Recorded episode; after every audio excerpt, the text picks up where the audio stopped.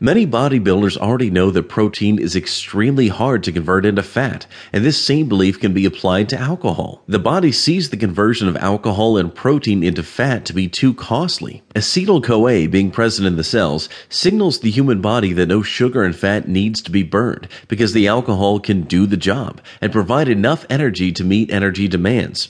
So instead of thinking as alcohol as a molecule that will be added to fat storage, you must think of alcohol as a fat burning suppressor. You're probably thinking, this doesn't seem right, because alcohol has been portrayed as an opponent to making gains on a physical goal in the past.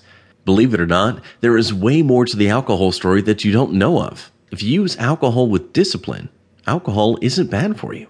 To build muscle and burn fat, you must manage calories and hormones. Alcohol can affect both calories and hormones. When we consume our alcohol beverage, we must also realize we are consuming calories. Under particular circumstances, alcohol can impact the very hormones that help your body build muscle and stay lean. Alcohol can serve as a postal carrier for mail that impacts your brain chemistry and muscle cell signaling.